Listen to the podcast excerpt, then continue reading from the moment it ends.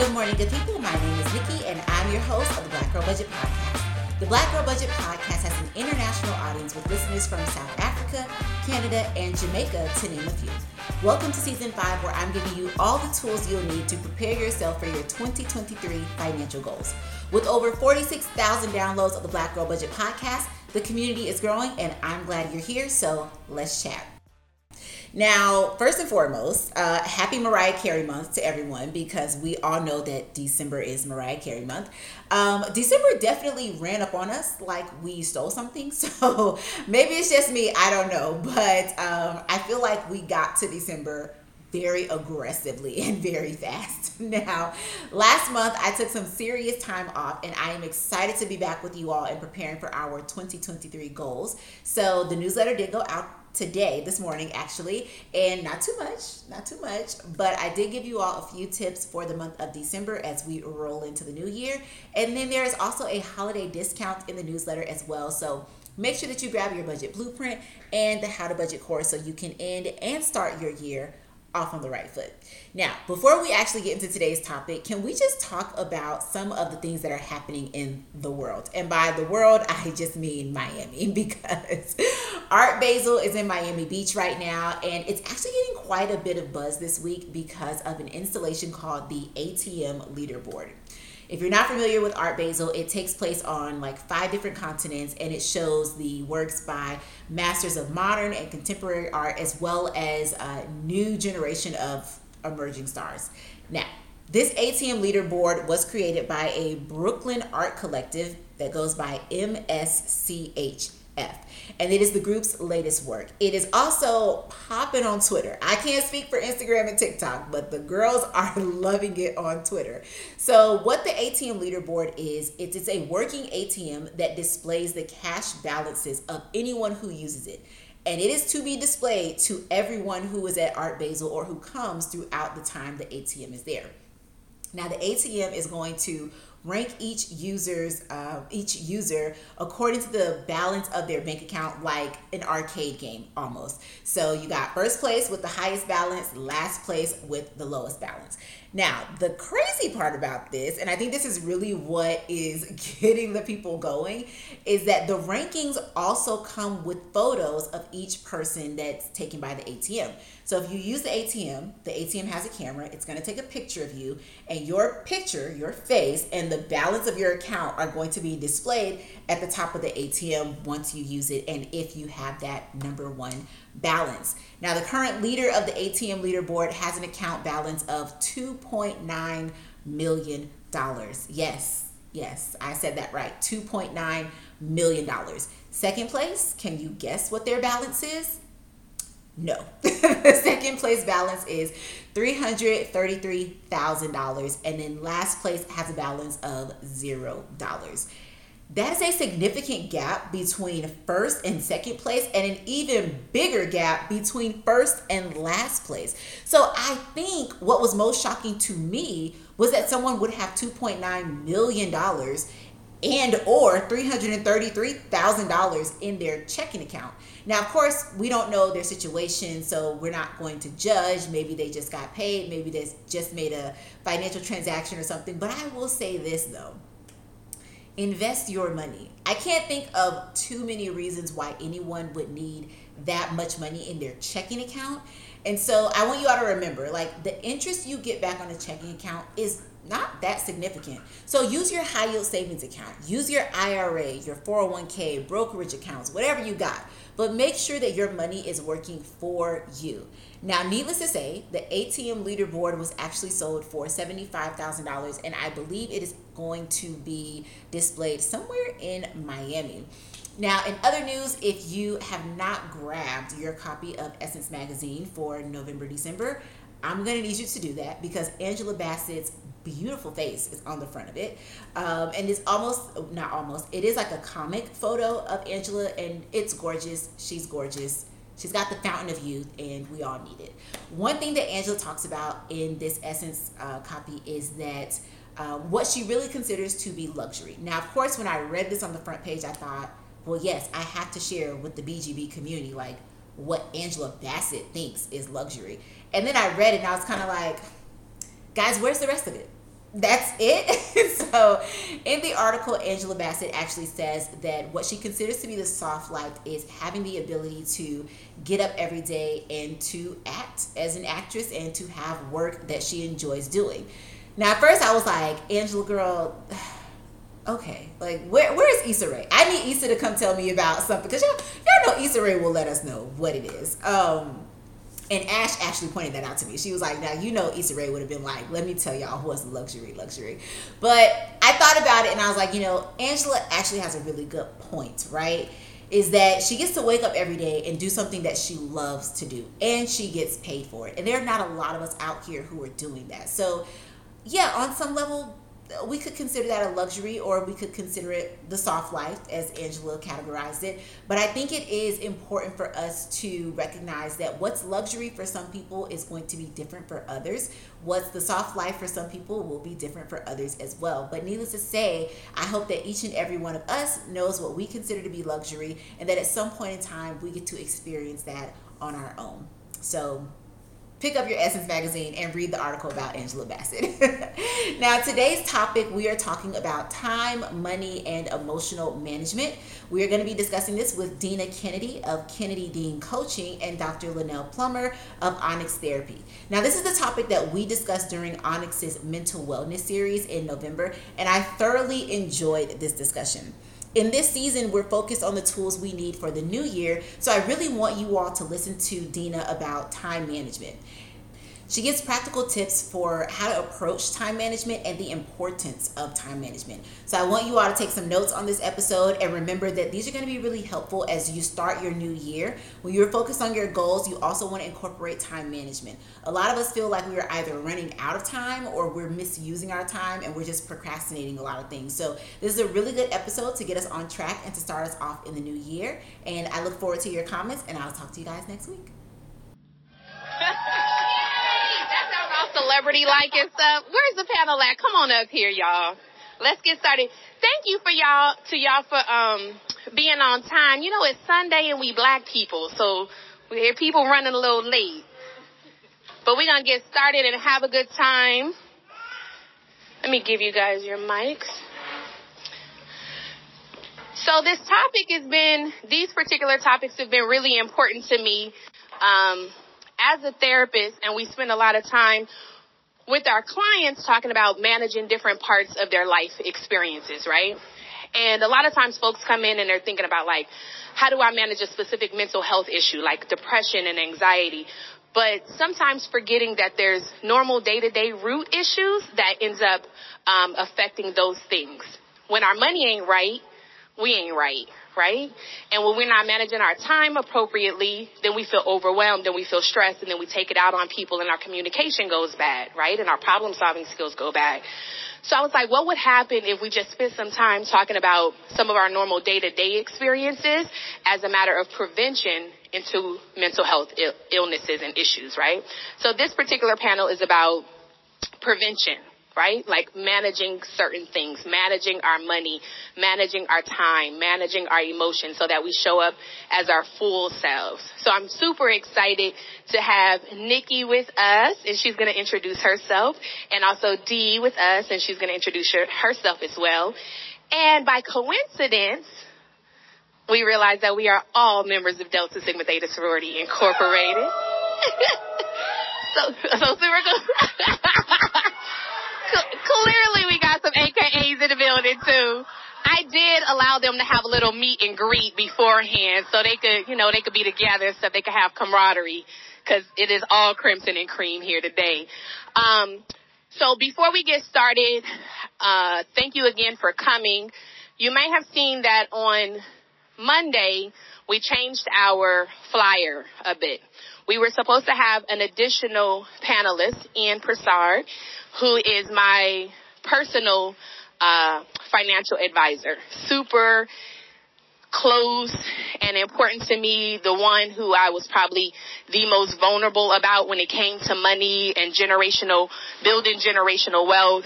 I'll talk a little bit with the panelists about the fact that I grew up in poverty, so even the concept of having discretionary funds to invest was this whole own thing. Like, wait, I got extra money, and wait, What am I supposed to do with this? And what is this concept of generational wealth? And how do we really do it?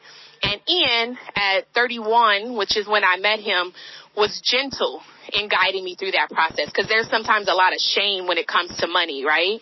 And he was gentle and caring and loving.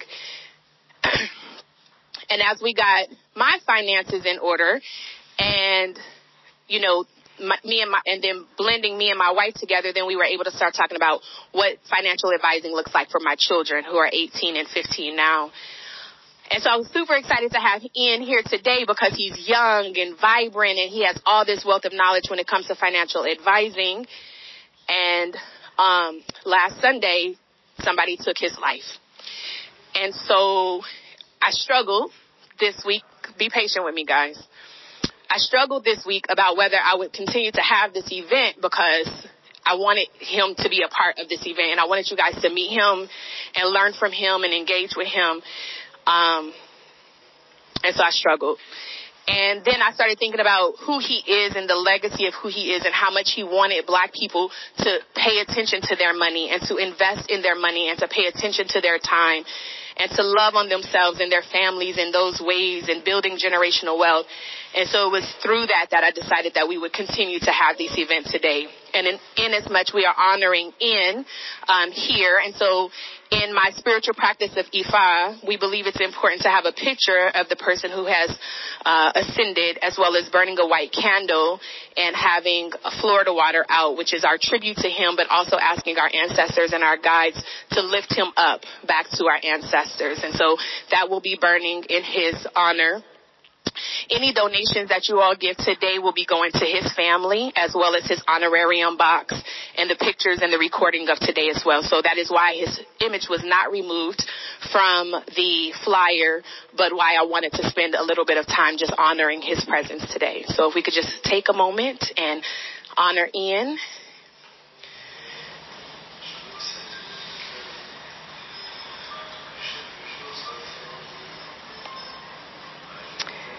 And during this same time, honoring our ancestors who brought us here to this space today, we get to say we are our ancestors' wildest dreams. So even the fact that we get to have these conversations is wild and fun. So let us take on this spirit of being grounded and being our ancestors' wildest dreams, and learning more about tips and strategies and sources from these wonderful experts who, again, are members of DST. Let's start with Nikki. Go ahead, girl. Good afternoon, everybody. Hello. Okay, all right. Well, can we try one more time? Good afternoon, everybody.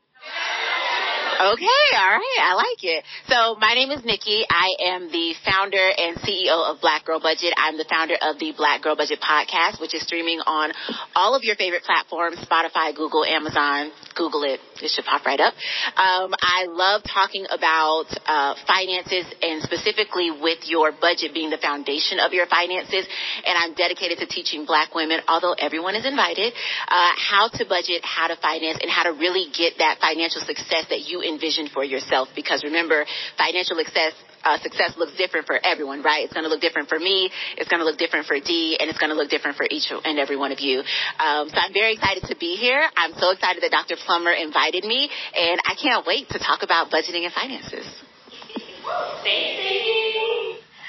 Good afternoon, everyone. I am Dee, or Dina Kennedy. I am the CEO of Kennedy Dean Coaching, which is named after my grandfather. My parents were lazy. His name was Dean. They added an A. You got Dina. So in honor of my ancestor and being his wildest dreams, I named my company after him. I'm also a PhD student. I study IO psychology. I am a life coach. I specialize in leadership coaching, organizational coaching, and I am excited to be here to talk to you about how you're managing your time today. Yay! So let's jump right into it. Also, we're going to have this panel discussion, and then I think Jess mentioned we're going to have some breakout groups, right? So that way you can ask some more specific questions to your personal experiences and goals as well, right? And then here's some other additional tips that they have that they've organized for you. And me too. I'm going to lead one of the breakout groups on emotional management, y'all. Ooh, y'all didn't seem excited. Okay. Thank you. So let's get into it. So we recognize that time is valuable, right? Like, we are talking about the fact that many of us have a lot more flexibility in our schedules these days, right? In terms of we're not necessarily always working 9 to 5 in an office. Sometimes we're 9 to 5 at home, and that allows us to do other tasks and responsibilities.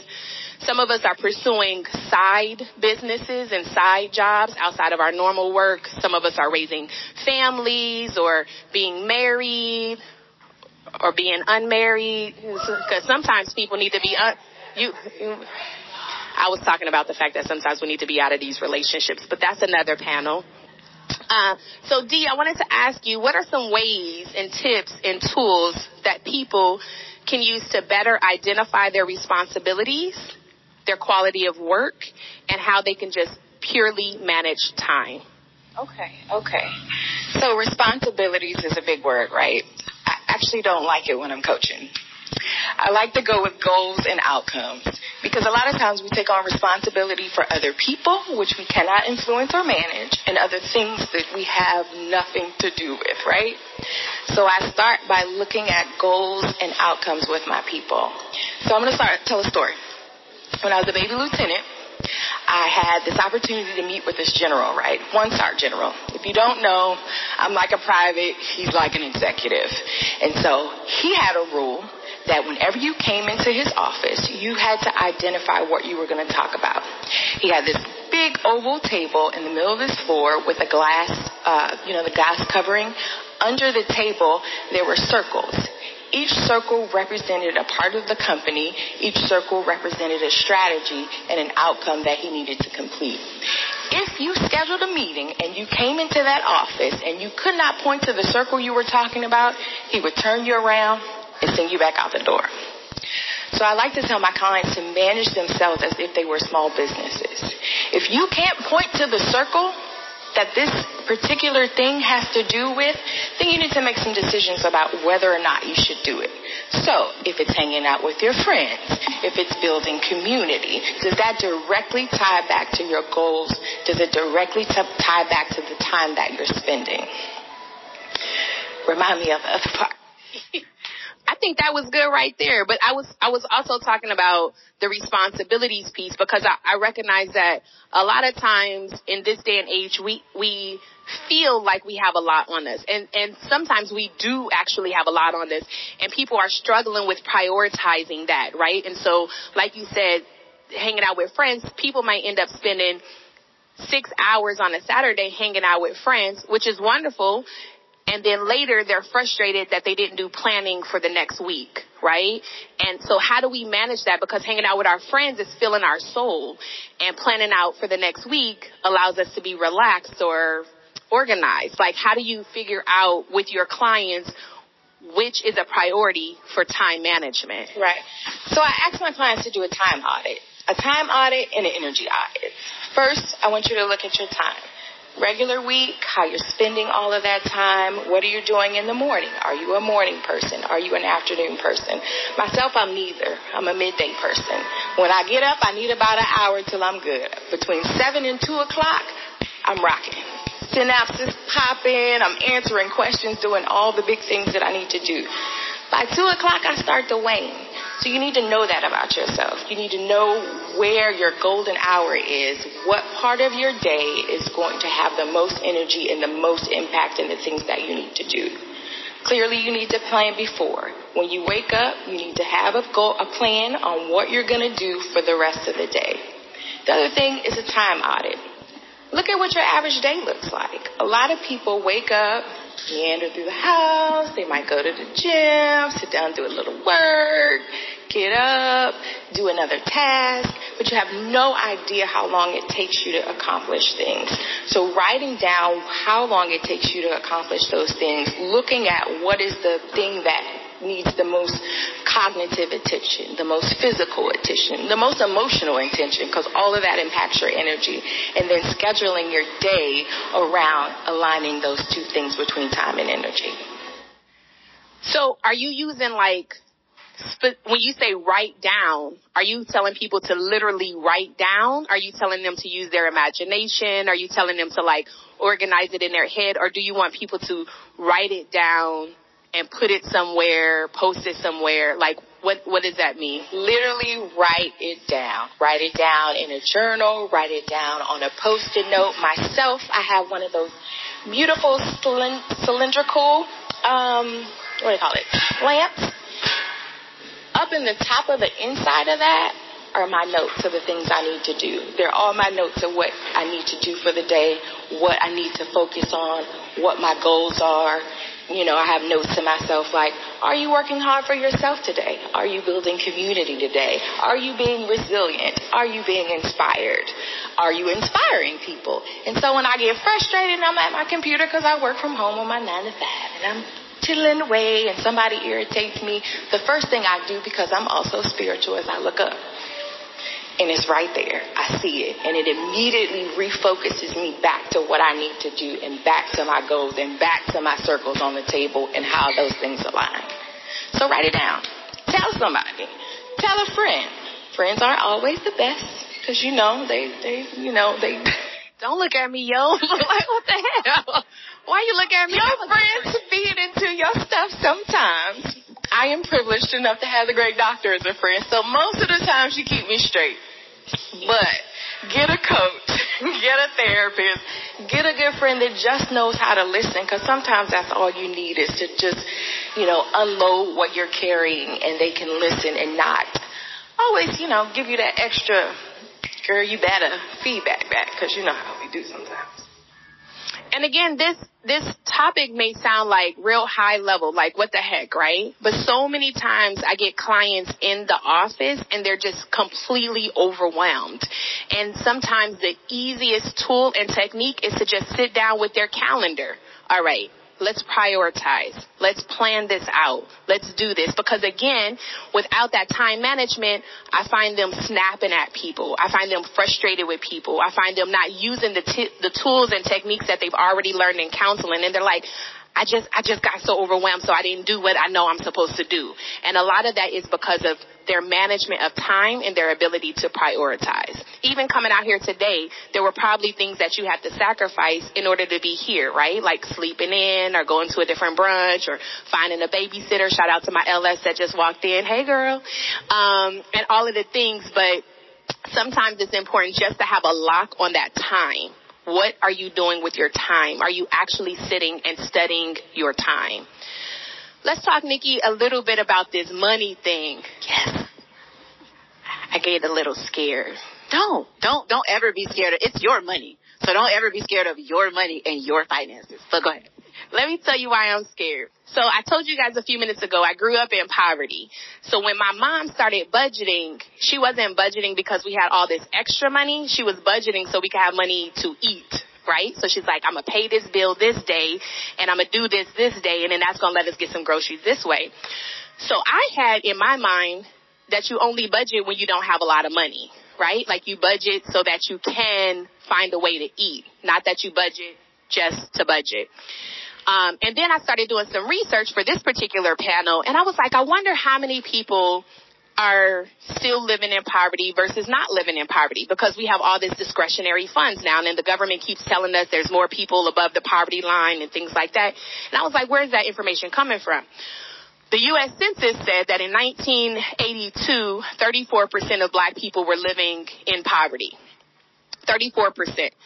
And in 2020, 19%. So that was a big jump of people no longer living in poverty. When I did the actual calculations, that came out to about 3.6 million people.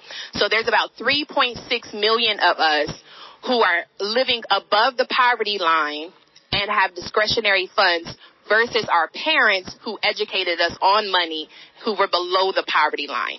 So we are actually breaking a cycle as a generation, and we have all this discretionary funds but don't necessarily know what to do with it.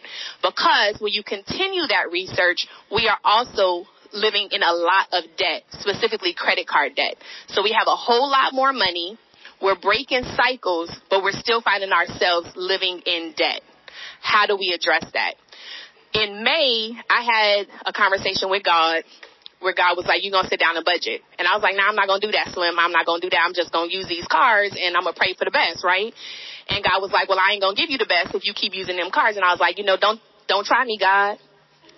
I don't know why I thought I was better than God. So he sat me down for a minute. So then I started budgeting and started realizing how good it felt to budget. But it was also very scary for me to budget because there was a couple months where when I was budgeting, I realized that I was in the negative. You're going to keep on doing all this stuff. You're going to be negative $300 this month. I was like, ooh, I don't want to do that, right? So you got to measure things out.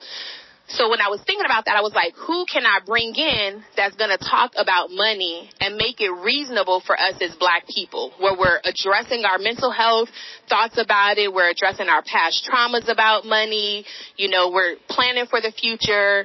And then when we found Nikki's website, I was like, ooh, she said we could live a good life and be on a budget. Yes, ma'am. So I was like, come on, girl, what's good?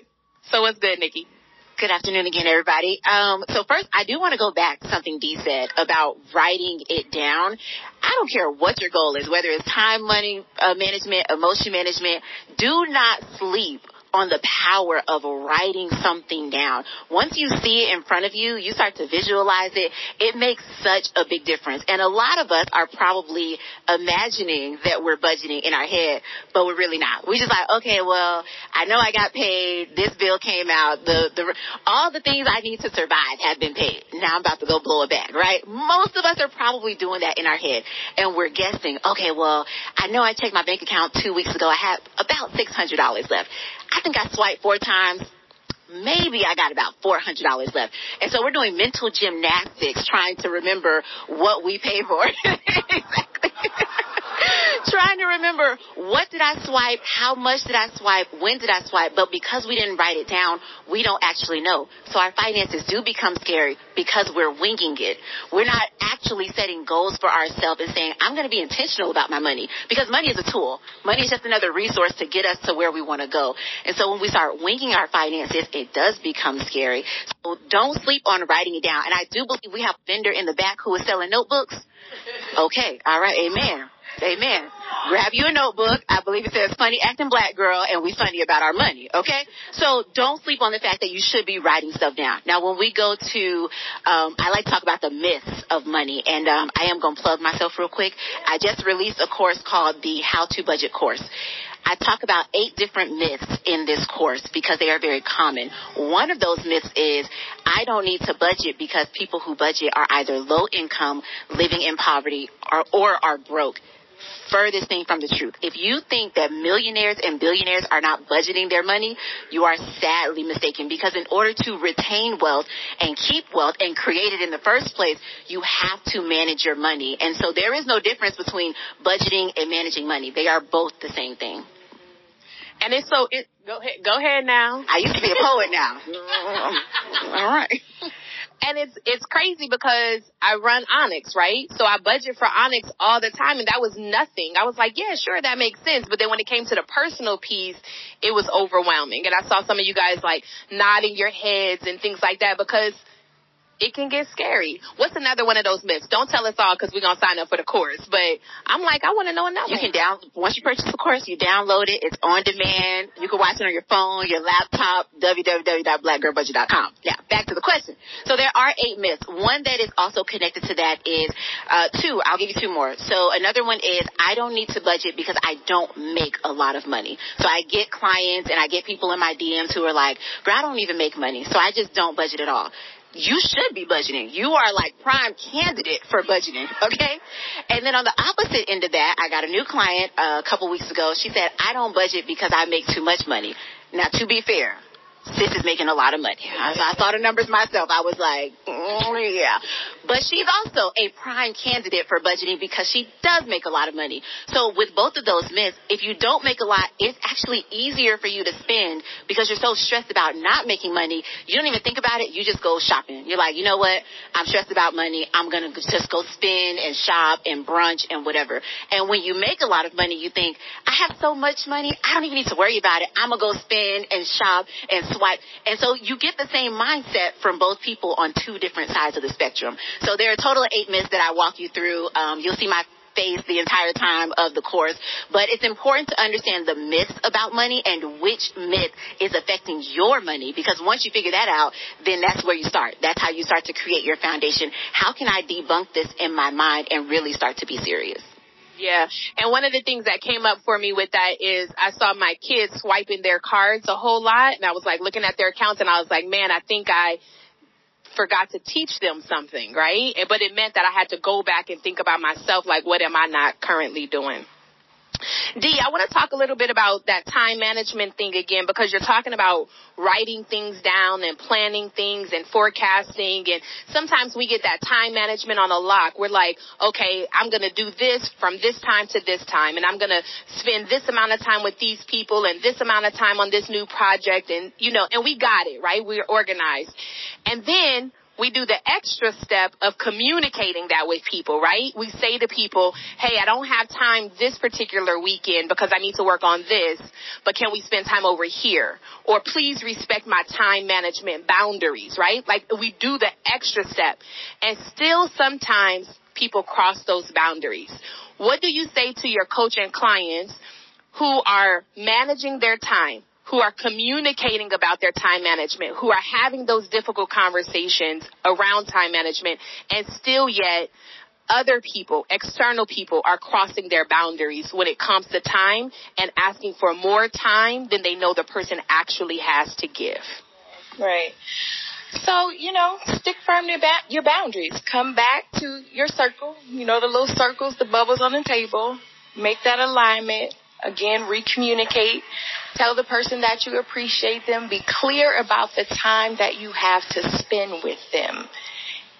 Build anticipation around that time. So, if it's your spouse, hey, boo, we're going to hang out on Friday night. I got this plan. We budgeted our money, so we get to go buy bottles, you know, whatever it is.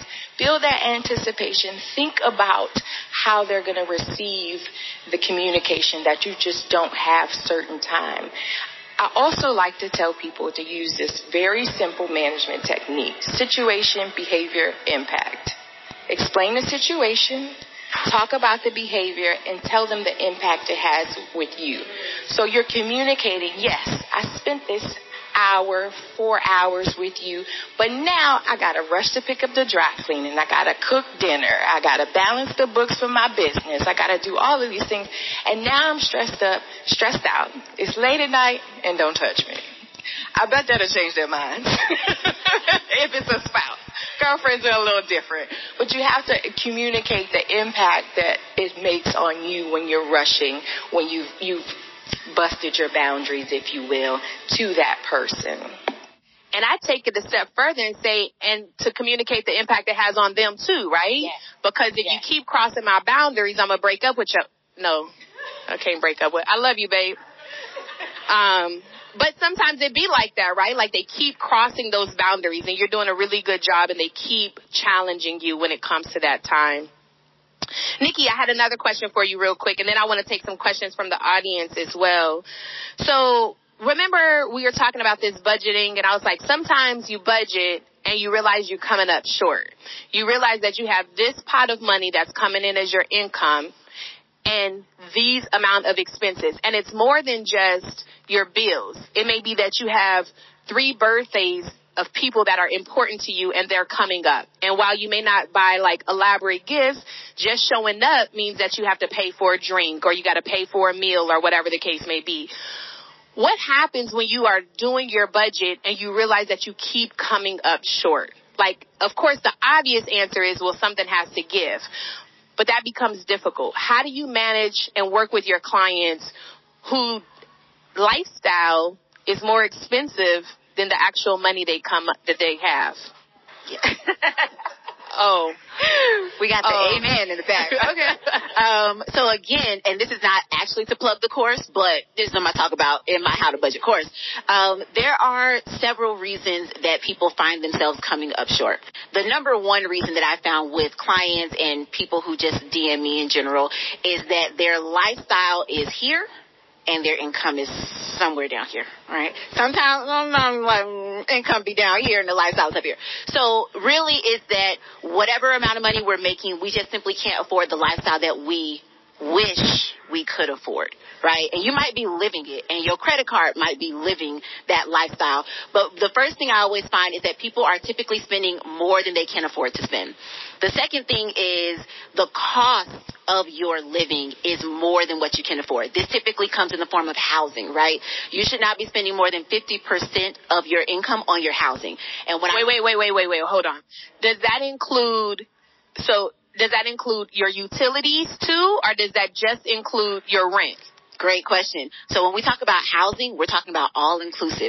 HOA fees, housing, if you got to pay for parking, utilities. Because if you think about it, 50% of your income is a lot of money. So if you are trying to live in the high-rise and that's 70% of your income, then no, you can't afford to go to everybody's birthday, right? And so for me, I have 27 line sisters. If I'm already overspending, I'm not making it to everyone's birthday. And that's just the line sisters. We're not even talking about the friends and the family. So you really have to recognize that 50% of your income is a lot of money.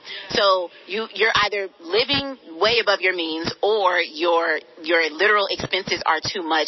And then the third thing, which I do have to have this conversation with people, is that you don't make enough money to even budget your way out of the fact that you can't live on this income. So I have to tell people, you either need to you need to negotiate a salary increase with your current boss.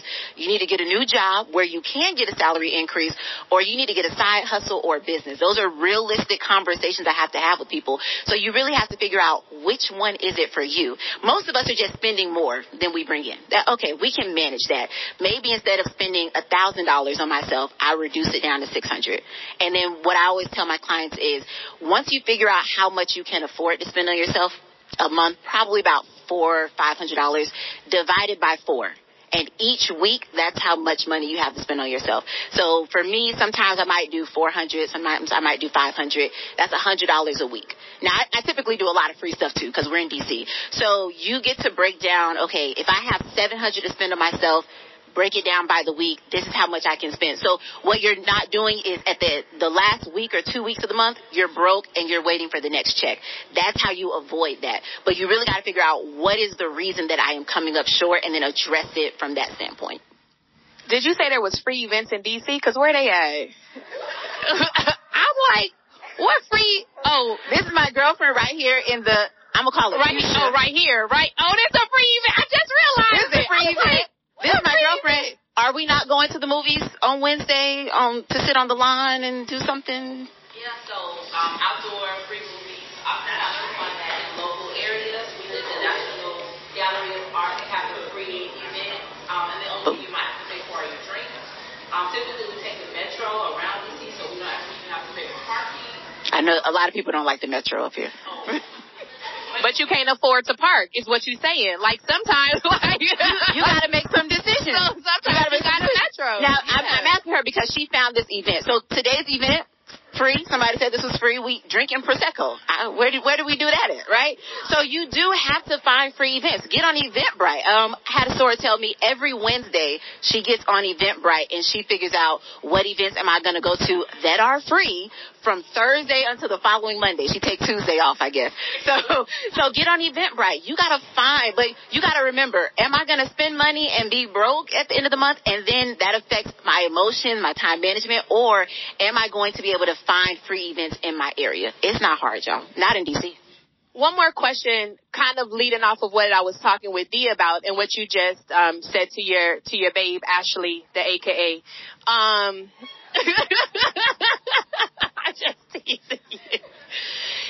That also means that you have to have a conversation with people. So when you have 27 line sisters and you can't go to all of their birthday parties because your budget is saying not right now, sis, or you want to date your babe and have a nice experience, how do you have these difficult conversations with people without feeling shame, right? Like, without feeling like, dang, I just don't have the money and now they're going to be looking at me like I'm some broke bitch, right? As opposed to, I'm trying to be responsible and that may mean I can't come and hang. Like, how do you help your clients with those difficult conversations around money, the art of saying no, right? And so I know I have 27 line sisters. I know some stores in here are like, girl, that's child's play. But that's a lot of people. We 78. But to me, that's a lot of people. And so you have to master the art of saying no. So when I first started budgeting, I was telling everybody no. I'm talking about, you even looked in my direction, no. It's not going to happen. Can you? No. But it's no. The answer was just no, because I was trying to dig myself out of a hole that I had created by going to college and then law school and all that good jazz. So once you master the art of saying no, you also have to master how you feel about what you think other people are thinking of you. So like you said, oh, how can I have this conversation without people thinking I'm a broke bitch? I don't personally care. You think I'm a broke bitch, but I got $5,000. But what about the people that do care? What about the people that do care? You have to manage that, right? Like you, and I'm sure we'll talk about emotions. You have to manage what other people's perception of you, how that's going to affect you. Now that is challenging. I advocate for having a therapist working through a lot of that. But when it comes to saying no, you always have to remember the end goal of a thing. I always tell my clients, we start at the end. So at the end of the day, we want to buy a house. We want to get a car. We want to pay off this credit card. If I go to 3 trips with my homegirls to Jamaica, New Orleans, and somewhere else, and then I go to 5 birthday dinners. Shots taken. Yeah. Brazil, somebody said, right? If I do all of that, at what point am I actually focusing on the goals that I have for myself? So when you talk about saying no to people, you do it in mind with what you have going on. And you can tell people that. I tell my friends all the time, I can't go with you to, I think we just turned somebody down yesterday. I can't go with you to Colombia because we're trying to go to an event in February, and we're trying to go to Essence Fest in July, and we're trying to pay off, another car or something. And tell them that. People, your friends and family are going to be way more understanding. And in fact, by doing that, I've had a lot of friends and family say, girl, how you do that? Let me ask you a couple questions about how you decided you were going to. And so it starts a conversation. But I don't think you should ever feel embarrassed about needing to say no, because you have goals that are a little different than what your friends are doing at the time. Absolutely. Any questions from the audience so far? I was supposed to be collecting these bows, but everybody didn't put it in. Yes, ma'am, Erin. I am taking clients. Again, blackgirlbudget.com. I will review your budget. If you want to send it to me, I will look over your budget and say, you spending too much here, you spending too much there. What I typically recommend is doing a budget review and consultation. We will talk via Zoom for an hour. You'll tell me what all your goals are, and then I will send you a full packet and say, this is your new budget. Here's when you should be expected to hit your goals. I will create one for you. Yes. So I will review your budget. I will do a consultation and review it, or I will the client who was making 6 figures, I created a whole budget for her. We found out like every month she was sending $80 to Amazon. She had no idea what it was. What? Yeah. I was like, what is this $19.99? Oh, I don't know. What's this $19.99? I don't know. Like, it was significant. And then I think she had one company that was just automatically taking money. She had no idea what it was. I Googled it. It was a scam. So I will create a budget for you. We will walk through everything, and I'll send you a full packet back. You know what's crazy about that? In May, when I started doing my budget, I started realizing I realized that I was paying to remove ads for a game that I didn't even have on my phone anymore. Does that ever happen? Like, you're like, I don't want to see this. I'm going to just pay this $3.99, and you don't realize that in 6 months it turns into $39.99. Like, they be getting you, yo. That's called filching.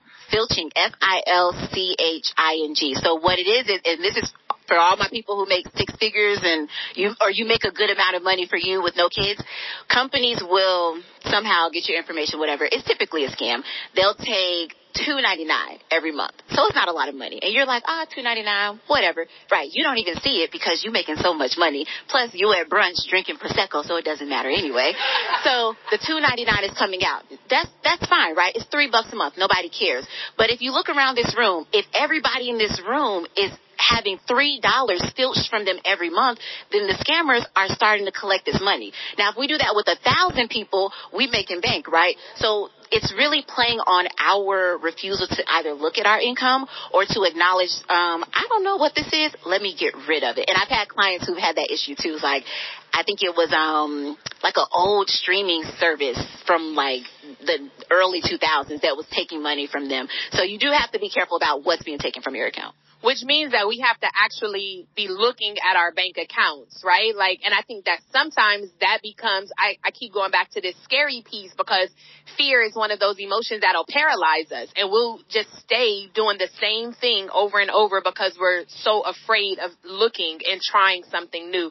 I made a blog a couple months ago about like broke budgets and self-awareness. Like, there's so much that you learn about yourself when you start looking at your actual bank account and your money. Like, I'm spending a whole lot of money over here and no money over here, or too much over here and things like that.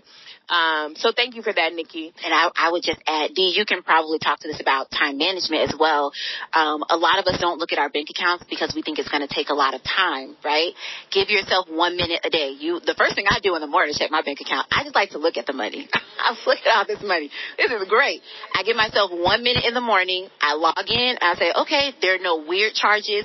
There's nothing that happened between yesterday and today that I don't recognize. And that 1 minute is a drop in the bucket compared to the rest of your day. Now, of course, I close out my app and I get on TikTok and Instagram. But, again, my money is good for the rest of the day. So I'm sure, Dee, you can probably talk to that. It's like managing how long does it actually take you to look at your finances? I think another question for Dee that connects to that is, what are we doing around procrastination, right? Like, so we have these goals, we have our time management strategies, we have all of these things going on. We have these full plans and we're like, yes, I'm about to do this. It's reasonable. It's measurable, all of this stuff. And then we procrastinate. Yesterday I was supposed to be writing the blog, right? Shout out to Jess, who's probably going to be mad at me later because I didn't finish. But I found myself being like, well, let me wash these dishes instead. Let me do this laundry. Let me walk the dog. Let me just sit here and do whatever, right? And so we don't actually manage the time because we're procrastinating. What do you say to your clients who have a history of procrastination? Well, first, of course, you want to find the root cause. There are several things that you can do to avoid procrastination. Can you say that word one more time? Root cause? I wasn't talking to you, Megan. Sorry, guys. That's my wife. I was talking to Dina, the expert. Go ahead, Dee. What were you saying? Don't please? Put me in the middle of that. Don't do that to me. Anyway, you want to find the root cause of why you're procrastinating. Are you fearful? Have you not made a plan? Is this a difficult task that you need to move to a portion of the day where you have the most energy? Are you looking at time blocking? Are you doing similar tasks? There's also a concept called deep work and shallow work. So, again, with the energy, I'm big on that. Those places where you have the most energy, for me, that's 10 to 2. All of my deep, concentrated work, I'm putting in that time slot. I've only got one thing to do at that time, so I'm doing it then. Then I'm checking emails. Then I'm washing dishes and all the other things that you mentioned that don't take so much of my mental load, if you will. I'm going to put all of that stuff and do that deep work, and I'm not answering the phone. My phone's not even in the room. It's off. It does not ring. My phone does not ring. Again, I'm a grad student, so my phone does not ring. I'm taking the watch off because I don't need it to buzz. I need to take that consolidated bit of time, whether that's 30 minutes, an hour, 20 minutes, and I'll talk more about different techniques of time blocking later, and dumping all of those resources into that one period. And then I'll answer email. And then I'll check social media. I might even post when I have time. So one of the things I also heard you say there is that you remove your watch because the watch can serve as a distraction too. And not just the Apple Watch, but this whole concept of, you know, just general time, right? So it gets overwhelming. So for some practical solutions, you're turning your phone over, you're removing your watch, and you're using that time to do one specific task. Right. So typically there's a 1-3-5 rule. Sorry, I had to think about it. One big thing, 3 medium things, 5 small things.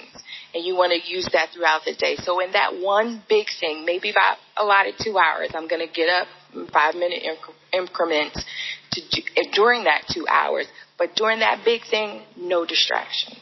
I don't want to talk to you. I don't want to hear anything. If I need to be on time for something, I'll set a timer. It's usually in my kitchen, so I hear it. I'm not watching it, but I hear it when it goes off. So that works for your deep work. When you move into those shallower spaces, maybe you can put your watch back on, but turn off the notifications so you can glance at the time and make sure you're hitting the time slots that you may have written down for specific items. So how do you determine what's 1, what's 3, and what's 5? Because I can imagine that some of us think that this particular task is a 1. And so we have some 3s over here, and come to find out our supervisor thinks that this 3 should be a 1, right?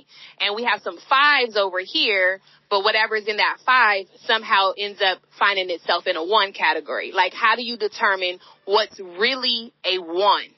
What is really deep work that I have to prioritize during my peak best hours? Right. So that's really up to you. There's lots of methods you could use. So there's the do, there's the defer, there's the outsource. So anything you don't love or you're not able to do, you outsource. You pay somebody to clean your house. You pay Instacart that extra money to go get your groceries because you've saved time, which is now money because you're still a small business, right? I know you're about to piss Nikki off real quick. No, I love this. I got a story for that. Sorry, Nikki, but be mindful of your budget. Stay within your budget. I budget for my extra $10 it takes for Instacart because I need that time to study. I'm okay with that. So looking at what is... And it depends on who you are. So for me, tedious little things, because I'm a big picture person, that takes a lot of my energy. It drains me. So I need to do those things when I'm in high energy. And then I need to plan something that's going to re-energize me, what's going to inspire me. If that's taking a walk, if that's talking to a friend, if that's laughing at the 5 memes that I now have on my phone because I didn't pay attention to it, I'm going to do that for 5 minutes to pick my energy back up, because that's renewable while my time is not. What's your story, Nikki? Okay, so by day, I'm actually a lawyer. I like to tell people that because I feel like lawyers are not good people. But anyway, I always tell people that. So so by day, I'm a lawyer, and my boss comes into work one day, and he's like so flustered. I was like, oh my gosh, boss, what's going on? He's like, I had to clean the kitchen this morning. I had to clean it again. I'm thinking, yeah, it's a kitchen. Like, we clean the kitchen every day. And he's like, no, you don't understand. I had to fire my cleaning staff because they broke something in the shower or something like that. Fired them 2 weeks ago. So I've been cleaning my kitchen for 2 weeks. When I tell you, the man was flustered, like didn't know what to do with himself. So I said, well, I don't understand. Like, it's just the kitchen. Well, I cleaned the kitchen last night, and then my kids woke up this morning, and they ate breakfast, and they didn't put any of their bowls in the sink. They left everything up. He is so upset. I was like, bro, your kids are like 12. Just tell them to put the bowls in the sink. And so I asked him, I was like, why do you even have a cleaning staff? Like, I don't understand. And he's like, listen, I make a lot of money, and he does make more money than me. So he's like, I make a lot of money. The time it would take me to clean my kitchen, I could be doing more work, which is going to give me more money. So he's like, you make a lot of money. You need to figure out if cleaning your kitchen is worth it. My mama would slap me if I said cleaning my kitchen ain't worth. Like, what are we talking? This is such a privileged thing to say. And so he really broke it down in numbers. He's like, if it takes you 4 hours to clean your kitchen, like really clean, you are cleaning the top to the bottom, sweeping, mopping. Let's say it takes you a solid 4 hours, the fridge, behind the stove, everything. 4 hours. Let's say you make $50 an hour. It's $200. He said, I pay my cleaning staff $200 for the month. It was something insignificant compared to what it costs, right? So he's like, I pay them that for the month, and they come in every other week and do a deep clean. Now, if you think about it, you don't really have to deep clean your kitchen that often because you're really not getting it that dirty, right? You maintain it. And so when he put it in perspective of numbers, I thought, that's brilliant, but a lot of people can't really afford that. So one thing I do tell people is just because you're on a budget doesn't mean that you can't afford luxury things. I would consider someone coming to clean my house to be luxury, right? That doesn't mean you can't afford luxury things, especially if it's going to affect your time and your money. So maybe you have someone come in once a month and they do a top to bottom you maintain it through the month. So when you start to put it in perspective like that, when we talk about time in relation to money, there are things that maybe you can afford, things that maybe you should prioritize, because on the back, you will make more money by rearranging your time. I love that. I get to teach an entrepreneurship course at Hopkins. I started the course, introduced it, and all that kind of stuff, entrepreneurship and mental health. And one of my students is here today, Anonia, and that's one of the concepts that we're consistently talking about in the class in terms of, like, you have to think about how much time it takes to do a particular task and how much money you lose by doing that particular task. Are you losing money or gaining money? And that's that connection between time management and money management, because sometimes we're doing things that we don't need to be doing, and subsequently we're wasting time and we can't make any money, right? So, like, how do we really balance that out, especially when we're thinking about having side hustles and side businesses and things like that? I know both Dee and Nikki, you guys had some questions that you guys said you wanted to ask each other. At some point, you was like, I got a question for you, and I got a question for you. And I was like, wait till we get to the panel. So if you have any questions, go ahead and ask those questions. Otherwise, we're going to break out into our group so you guys can ask much more specific questions to your specific life. So I do have a question for you, Dee. Are you currently accepting clients, and what is the process like to work with you? And then how do you get people to focus on, like, their goals and then putting in work toward their goals? Okay, that's a lot. You make me give all my trade secrets away. Yes, I am accepting clients. Typically we do an initial conversation to see if we mesh as people. The coach-client relationship is kind of intimate. Like, I'm the person you're going to tell a lot of stuff you wouldn't tell your friends. So you kind of have to like the human that I am, right? And I got to like who you are, because I'm going to challenge you. I'm going to ask you the hard questions, and you've got to be able to accept that. And so that comes with building rapport, building synergy, and making sure that we're able to work together. So that's the first step. Then we just kind of walk through and outline what it is that you want to do. The difference between a coaching session and a lot of other sessions is that clients run the show. If you say, I want to work on time management today, that's what we're going to work on. Now, I might be making some notes about some other behaviors you might need to change, and we're going to circle back to that. But we do what you want to do first, and we stay focused on those goals. You're welcome. Absolutely. Dee, did you have any questions? I did. We were having a conversation, and that's what it was. You were running the numbers on poverty, and we were talking about how we are able to be in a different space in this generation. And I guess my question is, how do you manage your parents and their expectations, or even your own desires to help them when you may be in a different place, but you're not quite there where you can buy mom a house and all that good stuff? How do you manage that? I love this scenario because it really encompasses time, money, and emotion management. And so some of us are in a space where we're making good money, but we really want to help our parents because our parents are great. They really, or your guardian or family, whoever, they really helped you get to where you are today, and you're living the life, right? And so you're like, I really want to buy my mom a new house or a car or a Birkin, a Brahmin, whatever the thing is. You want to buy your parents something, but you really can't afford it just yet. So I always say, again, start with the end goal. So whatever you want to buy your parent, how much does that thing cost? It could be anything. It could be a brand new car.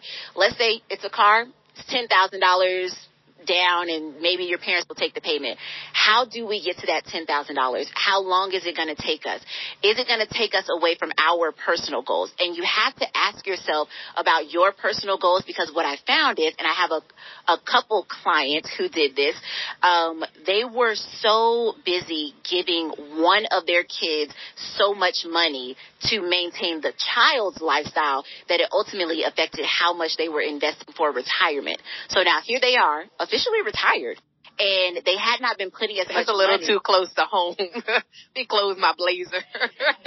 I'm exposed. I'm not hitting on anyone specific person right now, but they're in retirement now, and to retire, we're looking at about $1.5 million in your, right, like, depending on where you live and your lifestyle, it could be more. But if you have $1.5 million, you can get away with retirement. But remember, it's based on how old you are when you retire and then life expectancy, right? And are you going to be retired for 40 years or 10 years? That's going to make a difference. So needless to say, these clients of mine had been giving their child so much money to sustain the child's lifestyle that it affected their own personal goals.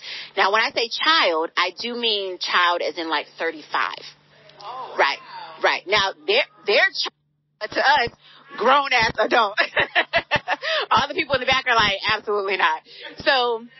So when we talk about how do we want to help other people, whether it's the generation before us or the generation after us, how is it going to affect our goals that we have right now? So I put away money for my niece and nephews, but they ain't getting a lot, right? They're all under the age of 12. Y'all get $50 every month, but that's not a significant effect on my goals. So when we talk about I want to do something for my parents, maybe buying them a car is not realistic. Maybe getting them a house is not realistic, but there's something else you can do. Can y'all do a staycation?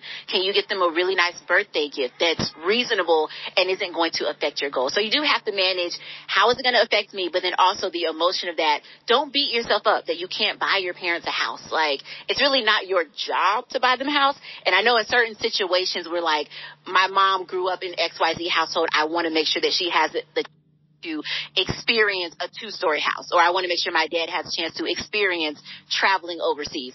Work your way up to that, but make sure it doesn't deter you from your own goals. Absolutely. Absolutely. Thank y'all. So the next thing we're going to do is our breakout sessions, right? And each of the panelists, including myself, I haven't talked a lot about emotional management because I really wanted you to hear from Dee and Nikki as well. We're going to be broken out, and you're going to ask very specific questions that you have for them. And every 15 minutes, we're going to rotate so you can hear from every single person.